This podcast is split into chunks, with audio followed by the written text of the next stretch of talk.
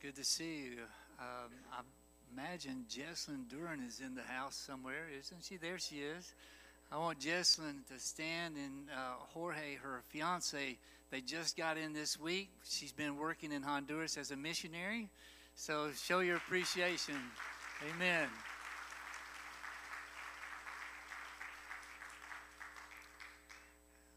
We'll get a chance to talk to Jorge and talk to uh, the expectations we have for him. How's that? Um, I get nervous every time I get up here. It just comes, I guess, with this whole calling. Um, for the second Sunday in a row, I've got a sibling that has dropped in, so the pressure is on. My youngest sister, Becky, and her daughter, Hannah, are here on the front row, and thanks for coming. Thanks for making me more nervous. I really appreciate that. Uh, she says, I watch it uh, on stream. I said, that's different. That's different. Um, we're going to have a word of prayer here in just a moment. Some of you may know just by the uh, email that we sent out that late Thursday night, Mark Rogers' son, John Mark, uh, passed away. Uh, the cause of death was, is not known, but um, I made my way to his house and it was there during the sheriff, during the investigator, and um, and so an autopsy is being done down in Montgomery. But John Mark was 42 years of age, and um, Mark has already lost his wife, an incredible person. Linda uh, was really the rock of that family, and he has never gotten over. I know people say that, but really and truly, uh, she was the glue that held that family together. And uh, I want us to pray for Mark. Uh, thankfully, uh, his niece drove in uh, from North Alabama and is with him, but um, he is he is shattered by this. And um, Larry Charters called me last night and asked me, and if you know Larry, this is an unusual request. He said, "Please have the whole church pray for Janice and myself." Because she's battling Parkinson's, had a, a really a, a, traumatic sickness to hit her, and she's home. She's uh, got hospice tending to her just because of her, the level of her Parkinson, and um, we just need to pray for them. Would you stand with me? And Larry Burdine is in uh, DCH rehab. He is recovering from a stroke. Um, but his uh, Parkinson is is the main battle that he fights. You know, I was I was in probably one of the greatest meetings. You know, some of these things I just uh, go reluctantly as a presbyter, and I thought, oh man, an overnight meeting in Atlanta, Georgia, or near Atlanta. You know, that's not my favorite city, but uh, it was one of the most refreshing spiritual times that I can think of in a long while. And one of the things they had us do is find somebody that we don't know.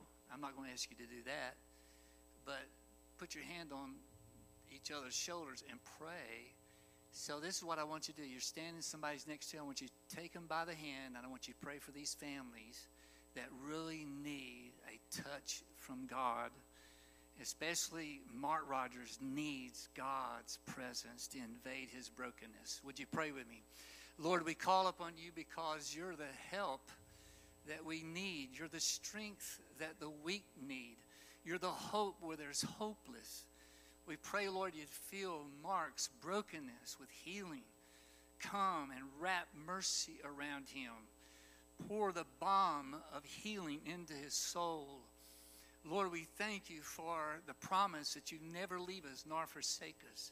And you're there with him, Lord. He needs that. He needs that tangible presence of the Holy Spirit navigating through this pain. And Lord, we pray for Larry and Janice. We pray, God, that you would fill their house, even as we're praying now, that they would know that people are praying for them and heaven is being asked to come in a mighty way into their home, even right now, Lord, and minister to her, minister to him. Touch Larry Burdine and Jerry as well, Lord. Minister strength to him, but also, Lord, that you'd wrap around them in their uncertainties and the battles that they're facing to have peace of mind. You are the Prince of Peace. May you do a mighty work of healing in these families. And Lord, we welcome you to speak to us. Speak to us today. Speak to where we're at. Each of us are on a different place, a different journey. But meet us, Lord, where we're at. We need you. We lean on you. We trust you. May your word speak to us, Lord. And may we be open to what you have for us. In Jesus' name, amen. Amen. You may be seated. Thank you for praying. Well, if you haven't seen the Jesus Revolution movie, shame on you. No. um, we saw it on the one of the first nights it came out, and I think it's still playing, which is a powerful testimony. Um, back in 2017, I'm not sure. You know, it's kind of interesting how churches can talk about going to movies. Dennis, you remember when that's a big no-no. You didn't talk about movies. You, you just avoided them. You know, that was like there's only one thing worse than going to a movie, and that was to a pool hall. That that was like the the next door was hell. That that that was about as close to Hades as you could get. Is a pool hall. That was a big no-no. But uh, movies, even you have to fill out a, vis- uh, a membership card. You promise not to go to movies. Can you imagine as a teenager and when you get into college how that can even more be a temptation because you're not supposed to? Okay, I might be confessing here or something. But 2017, a movie came out simply titled Dunkirk. This is one of the most amazing things. They, they called it the Dunkirk miracle. And I went to see that. Yes, I sinned again. I went to see. I went to see it just because I love history and I knew a little bit about that. Um, it was in the summer, I think, uh, of 1940, year and a half before the United States was pulled in after Japan bombed Pearl Harbor. So it was mainly Britain, mainly Britain, and uh, France, and um, I think Denmark and uh, Belgium. They had went in to defend France, the invasion of the Nazi army into France, and they ended up on this port town, port city called Dunkirk, 330,000 soldiers among those four nations were within a reasonable sense of having to surrender. Can you fathom that? 300, I don't even know how the German army could process 330,000. It was an impossibility for them to evacuate using military means alone. So the word was sent out in England. If you had a boat, if you had a boat of any size, head to Dunkirk. And a flotilla of primarily civilian people got 330,000 men off the coast of France alive. And that is the, the great struggle there was this hopelessness. In a speech right after that, Winston Churchill walked into the House of Commons and he declared these words We shall fight in France, we shall fight on the seas and oceans, we shall fight with growing confidence and growing strength in the air. We shall defend our island, whatever the cost may be. We shall fight on the beaches. We shall fight on the landing grounds. We shall fight in the fields, in the streets. We shall fight in the hills. We shall never surrender. There was no turning back for Winston Churchill. The war is difficult to understand unless you just kind of review history and know that we were pushed into the war when Japan bombed Pearl Harbor. It was the great struggle that Winston Churchill was honest with the people of England. Yes, we're up against this. Yes, we're in a great struggle, but we will never throw in the towel. We will never surrender. It's not a possibility. And he echoed those words. I don't know if he was really convinced himself, but he would not let the people know anything else that we're in this to finish it. We will never give up. Whether or not we perceive the struggle around us, we are in a great struggle. We are in a world today, a time frame, socially, spiritually, you name it, we are in a great struggle. And following those famous lines of those who struggle and fought in Hebrews 11, the, the chapter is called the Hall of Faith. All of these people that are mentioned, I want to take you to the opening words of Hebrews chapter 12 as it really reply, replies back to that list of people that was named in chapter 11 It says seeing we are compassed about with this great cloud of witnesses there's this appeal for the people who are he's writing to is to be there be there in the struggle fight through everything lay aside every weight lay aside any sin that holds you back get rid of extra baggage and run with patience run with endurance the race that is set before you. You can't miss these two verses but when you get down to verse 3 you understand what the whole point was. Listen to these words. This is out of the NIV. Consider him who you think they're talking about.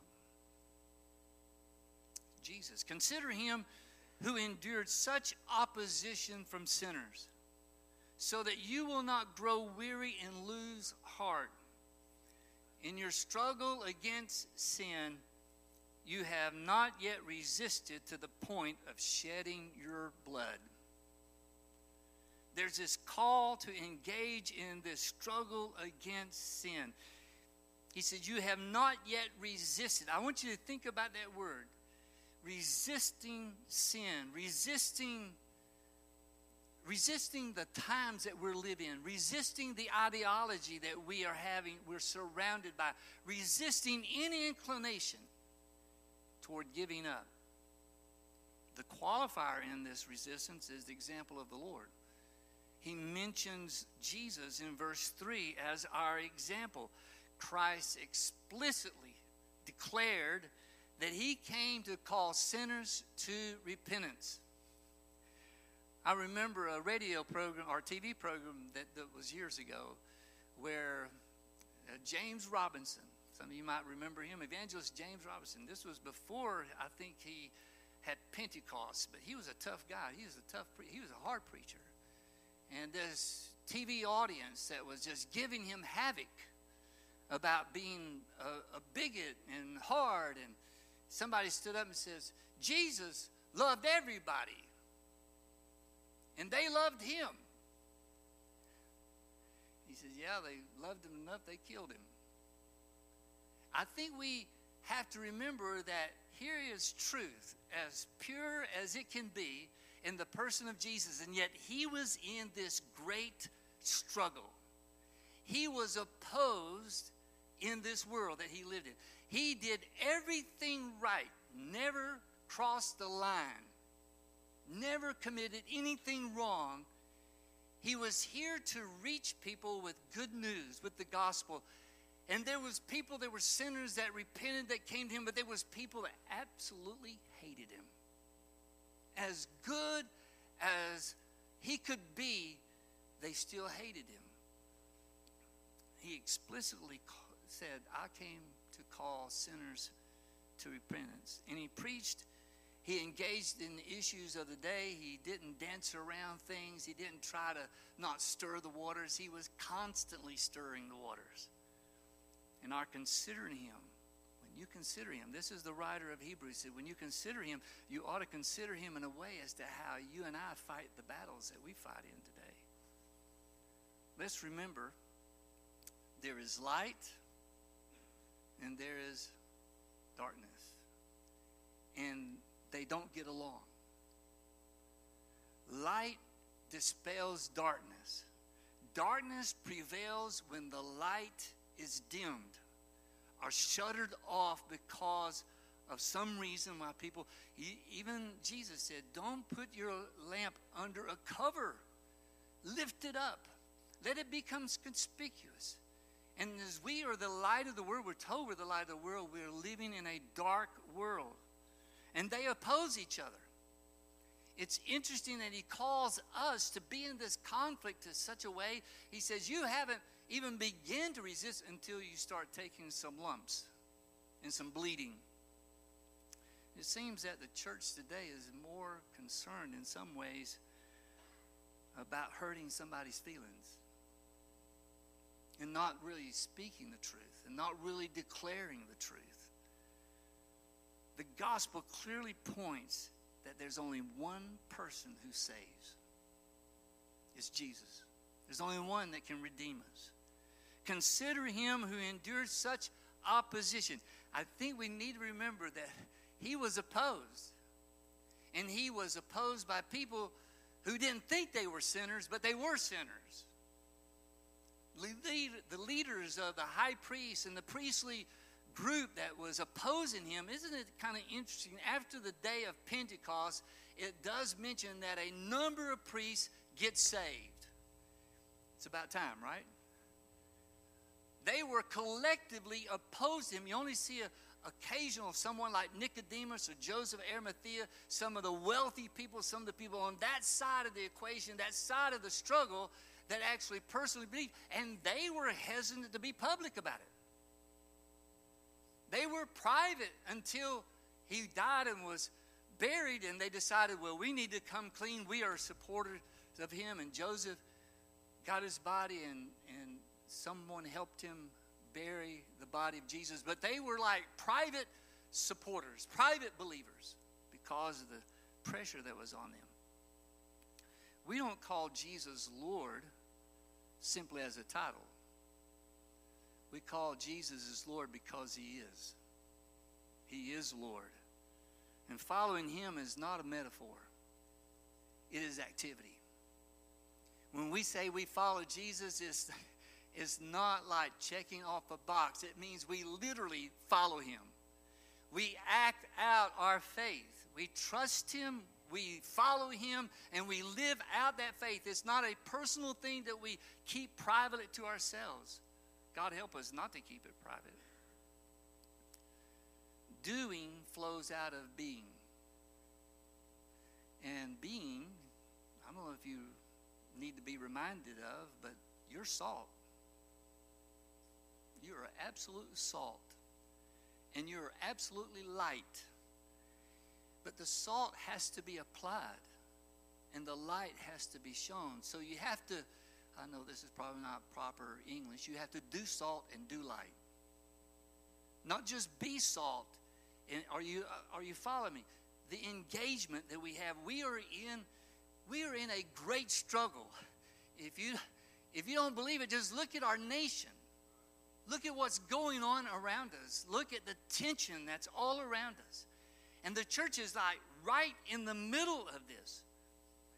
The scripture says that Jesus is the way, the truth, and the life, that no one comes to the Father but by him. And think of the warning that Jesus gave his disciples in Matthew 24. Just think about it when he's saying, Listen, there's going to be troublesome times heading your way. You look at all these buildings, they're going to be wiped out. And they had all kinds of questions. When that's isn't it interesting how often people are, when's that going to happen? please do not follow people who say they figured it out when Jesus is coming. There's all kinds of people like they've, I guess they're doing graphs and stuff. And, you know, I, I can tell you when he's coming back. He's coming back when he decides to come back. All right? That's okay. So why worry about it? Don't worry about it. Whether he comes back today, next week, or after we're all gone in the next generation of people. He's going to come back when he comes back, but he's telling them that you're going to face struggles, you're going to face battles. Think about something. He said there's going to be military ex- explosions that's going on. There's going to be wars and rumors of war. There's going to be all kind of military conflicts. There's going to be an epidemic of diseases. King James says pestilences. I think I've told you before, I thought for a while that that was like insects. You know, pesticide. It's a different word. I actually preached it more than once. Look at all the insects that's around. It's a sign of the times we're living in. You know, the sad part about it, the people that I was preaching to didn't know any better either, so they just all thought it was insects. But the word means diseases. We haven't had any experience with unusual diseases, have we? And you go through there and says, Well, that's happened before. I know. It's this struggle. The church is always going to find themselves in a struggle. It was a struggle in the 1920s, it's a struggle today. A hundred years later, we are in a great struggle. There's rumors abounding all around us that challenge us in our normal lives. There's going to be false prophets, pseudo messiahs. There's going to be people claiming to have the only way to real truth. There's people that have a messianic complex that's engulfed, that's engulfing people into their ideas, claiming government will save you, government will protect you, government will be your friend. Yeah. Government is not the friend of the church. I hope I can tell you that government is not pro church. It wasn't 30 years ago, it's not today. The church is separate from the government. I, I'm saying this because you and I need to drop our labels when it comes to politics and just follow the person of Christ through every decision we make and let Him be the witness in our lives. Amen. Paul's first letter to the church at Thessalonica, and boy, that's an interesting city when you review it. In chapter 5, verse 3, he said, While people are saying peace and safety, destruction will come on them suddenly as labor pains on a pregnant woman, and they will not escape. There's this great struggle that we're in. We're no different from, like I said, the other generation. You think of the roaring 20s? You know why the 20s was so roaring? Is because most of the places alcohol was prohibited. And so when you tell people they can't do something, they knock themselves out trying to do it. And all of the mafia and all of the speakeasies and you know, the 20s ended with the crash of the economy. So it might not be that we're very far from that happening. History's always fascinated me. It's been probably, it's probably my favorite subject. Reading biographies, reading about the Wright brothers. That's a great book on the Wright brothers. And uh, all kind of biographies. But this name might ring a bell to some, it might not. William Holmes McGuffey, born in 1800. I know you're very familiar with him. He was the second of 11 children. And he was tutored by his mother until he advanced past her abilities. So she found a tutor that she hired and she sent him and she said, Teach him ancient languages. And the kid just, ex, just excelled. And at the age of 14, with his teacher's permission, his tutor's permission, he started his own subscription class for kids. 48 actually paid a fee for him to teach them. And the reading material was basically from the Bible. As he got up older, became a professor in college, he wrote four reading books, and that's his claim to fame the McGuffey Readers. And each book was harder than the previous one. And those four books, he died in 1873, but it's estimated by 1900. That's 123 years ago. By 1900, it was estimated that 100 million copies of his readers had passed through the hands of children in schools. You probably don't know much about them because they kind of phased them out because so much of the reading had Bible in it. What a powerful influence I wish we had that kind of influence in our world. Somebody who's writing books that schools will say, by all means, send them here. We'll teach people how to read. But what a great struggle. Overwhelmed by everything else that's going on around his life, we, we are also facing struggles. We're facing battles. How do we respond to attacks on our faith? On the very foundation of our faith, which is the Word of God. We trust the mercy of God. We trust His grace, right? He is gracious, He is merciful. He's not willing that any should perish, that all would come to repentance. He wants every person on this earth to know Him. For God so loved the world, the entire world, that He gave His only begotten Son. I love that passage in John where He says, And He is the propitiation. Don't you love that word? We use it all the time, don't we? It's a word for atoning sacrifice. He is the atoning sacrifice for our sins, but not our sins only, but for the sins of the entire world. We talked about evangelism and, and witnessing, personal evangelism in the Sunday school class this morning. Every person should have the gospel presented to them at least once. Because Jesus died for them. He died for him, he died for her. We can look them in the eye and says, what he did on the cross, he did for you. And when he was raised from the dead, he did that for you. It wasn't just for the ones who would believe. He did it for the whole world, past, present, and future. The cross and the resurrection is our means to know the living God, regardless of what time frame we live in. And this is the struggle we have. This is the test that we're involved in.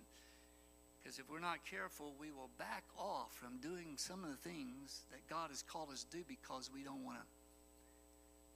Maybe we don't want to get our feelings hurt. Maybe we don't want to have somebody snap at us. We have all kinds of teaching on apologetics.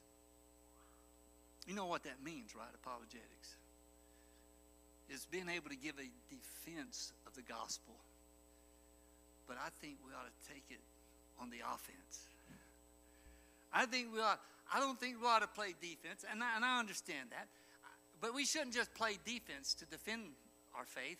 We should be on the offense, preaching the gospel, declaring the Lord, who He is, to those that He puts right in front of us. We cannot stay on defense. Really, we must gather our entire will. You think about what He said. In your struggle against sin, you have not yet resisted to the shedding of your blood. That's serious stuff there. The Holy Spirit was given to the church at Pentecost, and it was given to the church for one reason you shall receive power. After that, the Holy Ghost has come upon you. You will receive dunamis, power to be witnesses of me in Judea, Samaria, and to the uttermost parts of the, of the world, to your next door neighbors, to your friends, to your co workers. He says, You will receive power to be on the offense. God, help us to be on the offense. We're well acquainted with the Great Commission go into all the world. But you realize the go is not even a command, it is. It is going, while going. Going is understood that you're going to be going. All of us are going somewhere. I don't know if you caught that or not. We're going, we're always on the go. But as you're going, as you're going, whatever you're doing, share the gospel. Teach them, preach to them this message. Let me go back to this passage in Hebrews. A call to engage our world like Jesus engaged the world. Since we are surrounded by such a great cloud of witnesses, let us throw off everything that hinders. Well, I don't have that kind of personality, Pastor. I'm sorry. sure you do. If you was like stranded on the side of the road, you'd wave somebody down. Wave them down. Just be ready to give an account of who you are as God puts people in front of you. Throw off everything that hinders and the sin that easily entangles. Let us run with perseverance the race that is marked out for us. And here's the key fixing our eyes on Jesus, keeping our attention on Him, the pioneer and perfecter of faith.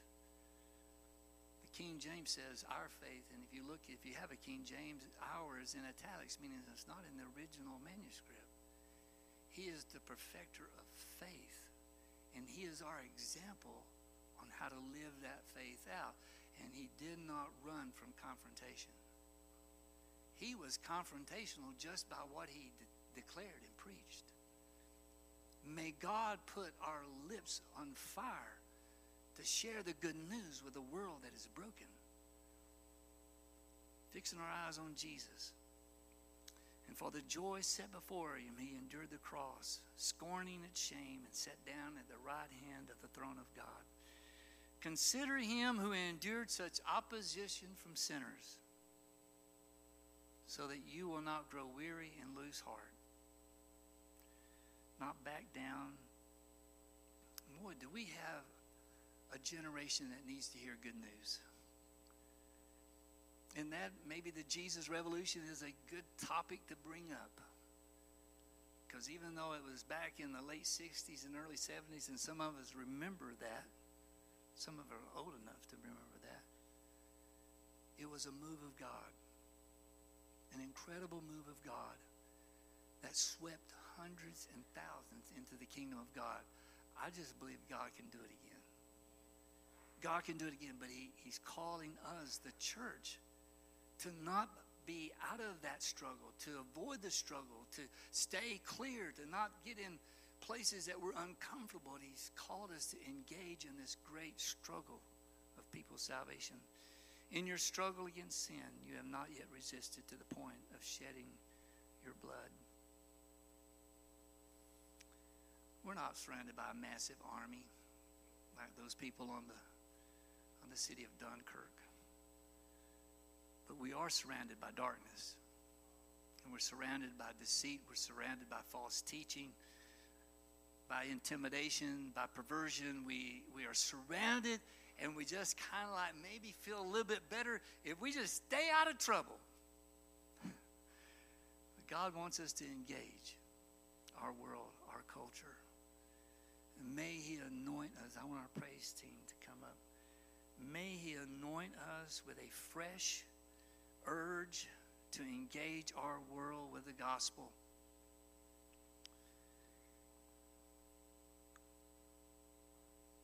Consider Him Consider Jesus who endured confrontation.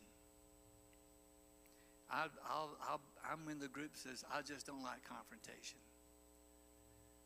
I just like to have peace and quiet. Just everybody, everybody get along.